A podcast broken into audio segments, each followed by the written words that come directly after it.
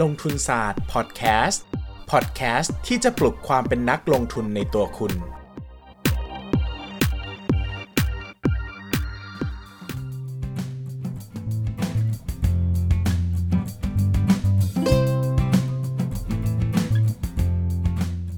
สวัสดีครับ ยินดีต้อนรับเข้าสู่รายการลงทุนศาสตร์พอดแคสต์รายการที่จะชวนทุกคนมาพัฒนาความรู้ด้านการเงินและการลงทุนไปด้วยกัน วันนี้นะครับเราจะชวนทุกคนมาทำความรู้จักกับอุตสาหกรรมหนึ่งที่เรียกได้ว่าเป็นอุตสาหกรรมยอดฮิตของประเทศไทย ที่พูดอย่างนี้เพราะว่าถ้าไปดูที่ประเทศอื่นเนี่ยอุตสาหกรรมนี้มันไม่ได้ยอดฮิตแบบนี้นะบางประเทศหุ้นกลุ่มนี้ซื้อขาย PE ต่ำสิบด้วยซ้ำนะครับแต่ประเทศไทยเป็นประเทศที่อุตสาหกรรมนี้มันดีมากนะครับหมายถึงว่ามันมีความเจิดจรัสแล้วก็มีความสามารถทางการทำกำไรดีมากในขณะที่เราไม่ได้เห็นแบบนี้ในต่างประเทศเท่าไหร่นะครับดังนั้นเนี่ยก็จะเป็นกลุ่มที่ยอดฮิตของประเทศไทย ยอดฮิตของ VI ไทยนะครับในขณะที่ถ้าเป็นประเทศอื่นก็อาจจะไม่ได้รับความนิยมขนาดนี้นะครับนั่นก็คือ ธุรกิจโรงพยาบาลนะครับธุรกิจโรงพยาบาลเนี่ยเรามาทำความเข้าใจระดับพื้นฐานก่อนนะครับธุรกิจโรงพยาบาลเนี่ยก็เป็นธุรกิจให้บริการทางการแพทย์นะครับโดยที่บริษัทเนี่ยก็จะมีตัวบุคลากรทางการแพทย์ แล้วก็จะมีเป็นเขาเรียกว่าสินค้าอุปโภคบริโภคทางการแพทย์ เช่นยานะครับอุปกรณ์การทำหัตถกรรมทั้งหลายนะครับในการจำหน่ายแล้วก็ให้บริการกับ ผู้เข้ามารับบริการนะครับ ดังนั้นเนี่ยกำไรส่วนใหญ่เนี่ยก็จะมาจากค่าบริการทางการแพทย์นะครับ ก็จะหักต้นทุนหลักๆเนี่ยก็จะเป็นต้นทุนของออค่าพนักงานนะครับต้นทุนของค่าพนักงาน ต้นทุนของค่าสินค้านะครับก็คือค่าพวกยาเวชภัณฑ์ต่างๆ แล้วก็สินทรัพย์คงที่นะครับก็คือตึกอาคารโรงพยาบาลต่างๆนะครับ ลักษณะสำคัญของต้นทุนของธุรกิจโรงพยาบาลนะครับก็คือต้นทุนคงที่เนี่ยค่อนข้างสูงมาก โดยเฉพาะตัวตึกหรือว่าอาคารสถานที่สำหรับจัดทำโรงพยาบาลเนี่ยเนื่องจากโรงพยาบาลเนี่ยไม่ใช่ธุรกิจทั่วๆไปนะครับที่ไปซื้อตึกที่ไหนมาทำก็ได้นะครับมันจะต้องผ่านระบบการ accreditation ในเชิงของโรงพยาบาลก่อนนะครับต้องมีการตรวจสอบดูความสะอาด ดูความปลอดเชื้อ ดูความดูมาตรฐานในการทำงานนะครับดังนั้นเนี่ยต้นทุนในการสร้างโรงพยาบาลแห่งหนึ่งเนี่ยถือว่าสูงมากนะครับไม่ได้เป็นเหมือนตึกทั่วๆไป ดังนั้นเนี่ยต้นทุนเหล่านี้เนี่ยจะสะท้อนกลับเข้ามาในต้นทุนทางการให้ค่าบริการค่อนข้างเยอะนะครับ ดังนั้นเนี่ยโรงพยาบาลเนี่ยจึงถือว่าเป็นธุรกิจ หรือว่าเป็นอุตสาหกรรมที่เรียกว่ากลุ่ม high asset นะครับก็คือมีต้นทุนคงที่ค่อนข้างสูง ดังนั้นเนี่ยเมื่อไหร่ที่ผ่านจุดคุ้มทุนไปได้แล้วเนี่ยกำไรจะเติบโตดีมากนะครับเพราะว่าคือหมายถึงว่าไม่ว่าคนจะมาใช้บริการพันคนหรือร้อยคนก็ใช้ตึกเดิม ตัดค่าเสื่อมเท่าเดิมนะครับบุคลากรก็ชุดเดิม ดังนั้นเนี่ย ยิ่งคนมาใช้บริการเยอะเท่าไหร่เนี่ยนะครับโรงพยาบาลก็จะมีกำไรเติบโตได้ดีมากขึ้น ดังนั้นโรงพยาบาลไหนที่มีความสามารถในการใช้สินทรัพย์สูงๆนะครับ เช่นบำรุงราษนะครับ ก็จะมีความสามารถในการทำกำไรสูงกว่าปกติ ROA ก็จะสูงนะครับ Net Profit Margin ก็จะสูงนะครับ ในขณะที่นะครับรายได้ของโรงพยาบาลเนี่ยนะครับจะมีมาจาก 4 ก้อนหลักๆ แล้วกันนะครับ ก้อนแรกก็คือสปสชนะครับหลักประกันสุขภาพทั่วหน้านะครับก็คือบัตรทองนั่นแหละที่เราจะทราบกันดีว่าเอ้ยเข้าโรงพยาบาลทุกคนมีสิทธิ์ ที่รัฐบาลจะออกให้ใช่ไหมอะไรเงี้ยนะครับแต่ก็คือหุ้นโรงพยาบาลส่วนใหญ่เนี่ยที่อยู่ในตลาดหุ้นเนี่ยก็ไม่ค่อยรับสิทธิ์สปสชเท่าไหร่นะครับเนื่องจากมันส่วนใหญ่จะค่อนข้างขาดทุนนะครับเพราะว่าเออคนใช้บริการเนี่ยค่อนข้างเยอะนะครับแล้วก็รายได้ต่อหัวเนี่ยค่อนข้างน้อยนะครับ แต่ก็ยังมีหลาย ๆ โรงพยาบาลก็ยังรับอยู่นะครับรับเหมือนเป็น CSR นะครับหมายเช่นแบบเขตนี้ไม่มีโรงพยาบาลรัฐบาลเลยนะครับถ้าโรงพยาบาลเอกชนนี้ไม่รับเนี่ยเวลาคนป่วยเนี่ยเขาต้องไปไกลนะครับดังนั้นเนี่ยมันก็กลายเป็นว่าโอเค หลายหลายที่ก็รับด้วยเหตุผลทางมนุษยธรรมอะไรเงี้ยนะครับก็จะไปหวังกำไรจากโรงพยาบาลแห่งนั้นไม่ค่อยได้นะครับแต่โชคดีว่าหลายโรงพยาบาลที่รับเนี่ยเขามีหลายสาขานะครับมันก็จะมีสาขาที่ทำกำไรดีๆ ก็จะไปหวังกับสาขานั้นแทนนะครับอันแรกก็เป็นสปสชนะครับถ้าเจอในงบโรงพยาบาลก็ส่วนก็จะไม่ค่อยหวังเท่าไหร่นะครับหรือว่าไม่แน่ก็อาจจะขาดทุนด้วยนะครับเราก็จะไม่ค่อยคาดหวังรายได้จากก้อนนี้เท่าไหร่นะครับต่อไปก็จะเป็นรายได้จากประกันสังคมนะครับอย่างที่เราทราบดีว่าลูกจ้างทุกคนนะครับที่เข้าระบบการทำงานกับบริษัทเนี่ยก็ต้องได้รับสิทธิประกันสังคมตามกฎหมายนะครับซึ่งสิทธิประกันสังคมเนี่ยที่เราจ่ายไปทุกเดือนเดือนละไม่เกิน 750 บาทเนี่ยนะครับก็จะนำไปสมทบทุนในการใช้จ่ายค่ารักษาพยาบาลเวลาเราเข้าโรงพยาบาลนะครับ ประกันสังคมเนี่ยเป็น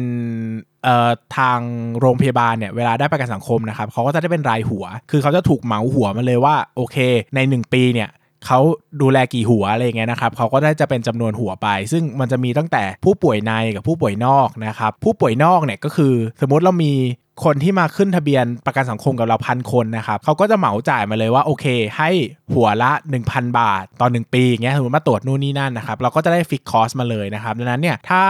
คนมาป่วยเยอะนะครับ เราก็มีโอกาสขาดทุนเยอะเพราะว่าเราได้ฟิกคอร์อยู่แล้ว แต่ถ้าคนป่วยน้อยก็จะเป็นกำไรของเรา เราก็จะได้เงินเยอะ แต่โดยทั่วๆไปมันก็จะถัวเฉลี่ยเนอะถึงแม้ว่าคนไม่ได้มา 100%อร์่ะมา 80%แต่ไอ้แป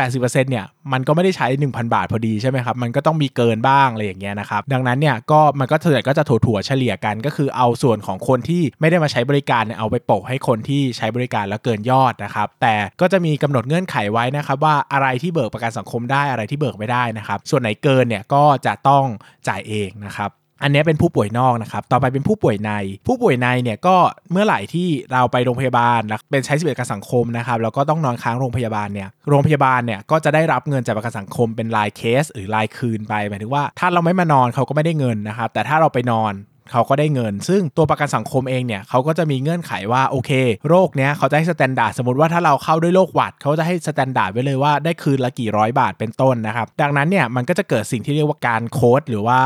การทำเรื่องเบิกจ่ายจากการสังคมนะครับ ก็จะต้องมีทีมงานของโรงพยาบาลเนี่ยทำการโค้ดว่าเอ้ยคนไข้คนนี้ได้รับการตรวจแบบนี้น่าจะเป็นโรคนี้จะต้องเบิกจ่ายเงินได้เท่าไหร่นะครับซึ่งอันนี้ก็เป็นเป็นความเป็นศิลปะและความสามารถอย่างหนึ่งของคนเบิกเงินจากการสังคมเหมือนกันนะครับใครทำโค้ดราคาเก่งๆอะไรเงี้ยคนก็จะได้รับถูกซื้อตัวกันในกลุ่มโรงพยาบาลประกันสังคมนะครับเพราะว่าจะต้องเขาจะต้องเบิกเงินจากประกันสังคมให้ได้นะครับ ดังนั้นเนี่ยอันนี้ก็ค่อนข้างจะแปรผันตรงเลย คือถ้าคนเข้าเยอะเขาก็ได้เงินเยอะนะครับ แต่มันก็ต้องไปถั่วค่ารักษาพยาบาล เขาก็ต้องทำการเมเนจให้ได้ว่าทำยังไงให้มันไม่เกินเป้าที่ประกันสังคมให้ในแต่ละโรคนะครับ มันก็จะมีอีกว่าถ้าโรคร้ายแรงก็จะได้เยอะหน่อย ถ้าโรคไม่ร้ายแรงก็ได้น้อยหน่อยนะครับ มันก็ต้องมีความไป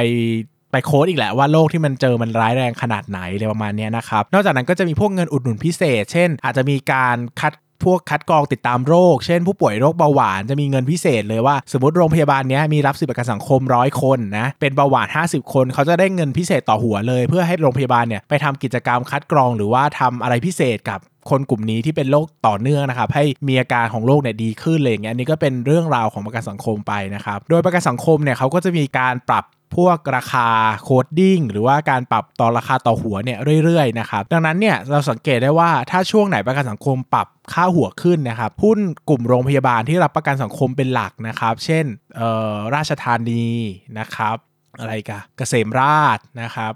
จุฬารัตน์อย่างเงี้ยนะครับก็ราคาก็จะขึ้นดีเลยนะครับเพราะว่ามันเป็นเหมือนขึ้นให้ fixed cost นะครับหมายถึงว่าต้นทุนยังบางทีจะขึ้นมาตามไม่ทันแต่รายได้ขึ้นแล้วนะครับไอ้รายได้ส่วนเกินที่ขึ้นมาก็จะลงกำไรหมดนะครับดังนั้นเนี่ยเราก็จะเห็นการเล่นหุ้นกลุ่มนี้เยอะๆ ในช่วงที่มีการปรับค่าหัวประกันสังคมนะครับตรงกันข้ามนะถ้าปรับลงก็วุ่นวายหน่อยนะครับหุ้นก็ลงกลุ่มที่3นะครับก็รายได้จากประกันนะครับก็คือบริษัทประกันต่างๆนะครับ ก็จริงๆแล้วเนี่ยถ้าเราไปต่างประเทศนะครับรายได้จากประกันเนี่ยจะเป็นหลักเลยประมาณเกินครึ่งของธุรกิจโรงพยาบาลนะครับเพราะว่าประเทศที่จเจริญแล้วส่วนใหญ่เนี่ยอัตราการเข้าถึงประกันสุขภาพ หรือประกันชีวิตเนี่ยจะสูงมากนะครับดังนั้นเนี่ยเวลาที่โรงพยาบาลไปเบิกเงินเนี่ยส่วนใหญ่จะไม่ได้เบิกจากผู้ผู้ป่วยโดยตรงหรอกนะครับจะต้องไปเบิกกับบริษัทประกัน ซึ่งดังนั้นเนี่ยมันเป็นอีกเหตุผลหนึ่งที่ทำให้ โรงพยาบาลในต่างประเทศเนี่ยไม่ได้ดีเท่าไหร่ เพราะว่าบริษัทประกันเนี่ยเขาถือยอดเงินเยอะมากๆ ต่อโรงพยาบาลโรงพยาบาลหนึ่งดังนั้นเขามีโอกาสที่จะต่อรองได้เยอะ เช่นยาตัวนี้คุณคิดแพงไปหัตถกรรมแบบนี้คุณคิดแพงไป อันนี้ผมไม่จ่ายอะไรเงี้ยนะครับมันเกิดขึ้นได้ในต่างประเทศ แต่ในประเทศไทยเนี่ย เวลาประกันสุขภาพมันยังไม่เฟื่องฟูมากนะครับ ความสามารถในการต่อรองระหว่างบริษัทประกันกับโรงพยาบาลเนี่ยบางทีก็ไม่ได้สูงมากนักนะครับแล้วก็ไม่ค่อยจะเบ็ดเสร็จเด็ดขาดดังนั้นเนี่ยต้นทุนภาพรวมของรายได้ตรงนี้ก็เลยไม่ได้น่ากังวลเท่าต่างประเทศว่าจะถูกกดราคาไหมอัตราการทำกำไรจะแย่ไหมนะครับเพราะว่าที่เราเห็นทั่วไปก็ไม่ได้รุนแรงหรือว่าไม่ได้แบบกดราคากันขนาดนั้น ส่วนใหญ่ก็จะเห็นภาพทั่วๆไปมีแค่เบิกได้หรือเบิกไม่ได้มากกว่านะครับ สุดท้ายก็จะเป็นสัดส่วนของการเบิกได้จ่ายตรงนะครับก็คือจ่ายเองนะครับไม่ใช่บิกได้จ่ายตรงพูดผิดจ่ายเองนะครับหมายถึงว่าลูกค้าเป็นลูกค้าเงินสดก็คือเดินเข้ามาเองแล้วก็จ่ายเองนะครับดังนั้นเนี่ยตรงนี้เนี่ยก็จะชัดเจนที่สุด เพราะว่าการต่อรองระหว่างโรงพยาบาลกับลูกค้ารายย่อยเนี่ยมันก็จะค่อนข้างมีความสามารถในการต่อรองสูงกว่านะครับเพราะว่าลูกค้ารายย่อยก็ไม่สามารถไปรวมตัวกันเรียกร้องค่ารักษาพยาบาลที่ถูกได้นะครับดังนั้นเนี่ยลูกค้าเงินสดก็จะเป็นที่ชื่นชอบมากของโรงพยาบาลนะครับ โรงพยาบาลไหนมีลูกค้าเงินสดเยอะๆเนี่ยก็จะมีมุมมองในเชิงบวกนะครับว่าน่าจะทำกำไรได้ดีแหละ เพราะว่าเราสามารถตั้งราคากับลูกค้ารายย่อยได้ดีกว่า แล้วก็ง่ายกว่าลูกค้าที่เป็นรายใหญ่อย่าง สปสช ประกันสังคม หรือว่าประกันนะครับดังนั้น ธุรกิจไหนที่มีลูกค้าเยอะๆนะครับแล้วก็ช่วงไหนที่มีโรคระบาดเนี่ยกำไรก็จะมาขึ้นตามราคาไปเลย เพราะว่าลูกค้าจ่ายเองนะครับพอลูกค้าจ่ายเองเนี่ยมันก็จะเป็นประเด็นว่ารายได้ก็จะเยอะตามจำนวนลูกค้าเข้าเลย ไม่เหมือนการทำประกันสังคม หรือการทำประกันอย่างอื่นที่บางทีเขาฟิกไว้เป็นรายหัวนะครับอันนี้ก็เป็นภาพรวมของธุรกิจโรงพยาบาล ที่เราควรจะรู้ก็คือ 1 รายได้มาจากกี่ลักษณะนะครับสค่าใช้จ่ายมีลักษณะเป็นยังไงบ้างนะครับแล้วก็พวกเกี่ยวกับ ผู้ป่วยในผู้ป่วยนอกเสริมอีกนิดนึงนะครับผู้ป่วยในผู้ป่วยนอกเนี่ยก็จะมีลักษณะแตกต่างกันประมาณหนึ่งนะครับเพราะว่าผู้ป่วยนอกเนี่ยเขาก็จะดูรายได้ต่อใบเสร็จเอานะครับแล้วก็ดูว่าโอเคโรงพยาบาลมีผู้ป่วยเยอะแยะจำนวนบ้างเท่าไหร่ในแต่ละวันนะครับในขณะที่ผู้ป่วยในเนี่ยมันจะต้องมีอัตราการครองเตียงด้วย เนื่องจากผู้ป่วยนอกเนี่ยเป็นผู้ป่วยที่มาตรวจแล้วก็กลับนะครับดังนั้นเนี่ยอัตราการใช้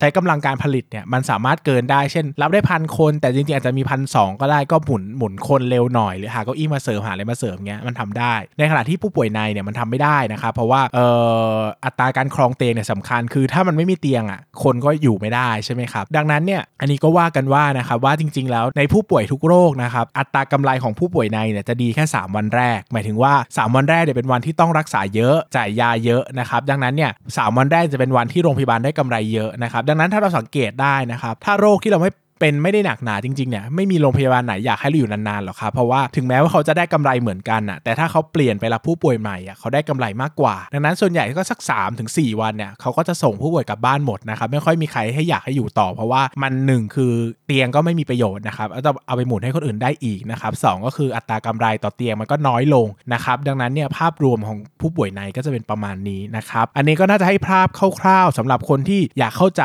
ธุรกิจ โรงพยาบาลมากขึ้นนะครับเผื่อจะสนใจไปศึกษาต่อ แต่ในรายละเอียดก็มีมากกว่านี้อีกเยอะนะครับ ก็ไม่ได้พูดให้หมด แบบมันไม่สามารถเล่าหมดได้ภายในเวลา 10 นาที 15 นาทีเนาะก็ให้เป็นไอเดียแล้วกันนะครับมา มาช่วงตอบคาถามนะครับ เอาสักข้อหนึ่งแล้วกันเนอะมีคำถามครับ กองทุนอสังหาริมทรัพย์ที่ธนาคารออกขายต่างกับอยู่ในตลาดหุ้นยังไงหรอครับ อันนี้ธนาคารน่าจะเป็นบลจออกขายมากกว่านะครับเอ่อที่อยู่ในตลาดหุ้นเนี่ยจะเป็นกองทุนปิด คือขายหน่วยไปแล้วแล้วไม่ขายอีกนะครับเราจะซื้อเนี่ยเราต้องซื้อจากคนที่ถือหน่วยลงทุนเดิม ดังนั้นเนี่ยเราจึงไม่สามารถไปซื้อกับบลจได้ได้โดยตรง เราต้องไปซื้อในตลาดรอง ซึ่งก็คือซื้อในตลาดหุ้น ก็คือไปขอซื้อจากคนที่เขามี หน่วยลงทุนอยู่แล้วนะครับแต่กองทุนรวมอสังหาริมทรัพย์ที่ขายอยู่ในบลจเนี่ยส่วนใหญ่จะเป็นกองทุนรวมอสังหาริมทรัพย์ก็คือจะเป็นประเภทกองทุนที่ไปลงทุนในกองทุนอีกทีนึง ก็คือระดมทุนของเราเนี่ยแหละแล้วก็ไปซื้อกองทุนรวมให้เราอีกทีนึงซึ่งก็อาจจะเป็นกองทุนรวมที่อยู่ในตลาดหุ้น ที่เราก็ไปสามารถไปซื้อเองได้นั่นแหละนะครับแต่ข้อดีของแบบนี้ก็คือเขาสามารถจะซื้อขายได้เรื่อยๆ เลยนะครับหมายถึงว่าไม่จำเป็นจะต้องไปซื้อขายในตลาดหุ้น เราก็เดินเข้าบลจแล้วก็ซื้อได้เลยเดี๋ยวเขาก็จะไปซื้อให้เราเองนะครับดังนั้นเนี่ยอันนั้นเนี่ยถ้าซื้อขายผ่านบลจจะเป็นกองทุนเปิด แล้วก็จะมักจะเป็นกองทุนเปิดที่เป็นกองทุนของกองทุนอีกทีหนึ่งนะครับ เนื่องจากกองทุนรวมอสังหาริมทรัพย์จริงๆเนี่ยมัน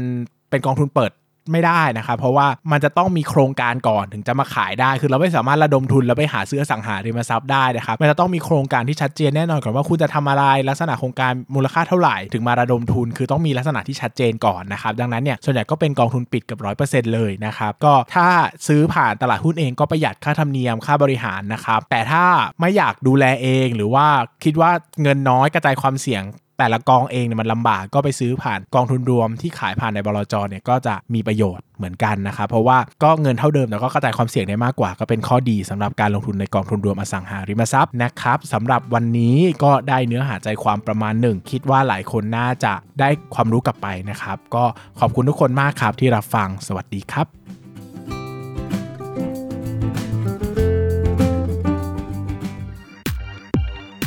อย่าลืมกดติดตามลงทุนศาสตร์ในช่องทาง podcast player ที่คุณใช้ แล้วกลับมาปลุกความเป็นนักลงทุนกันใหม่ในลงทุนศาสตร์พอดแคสต์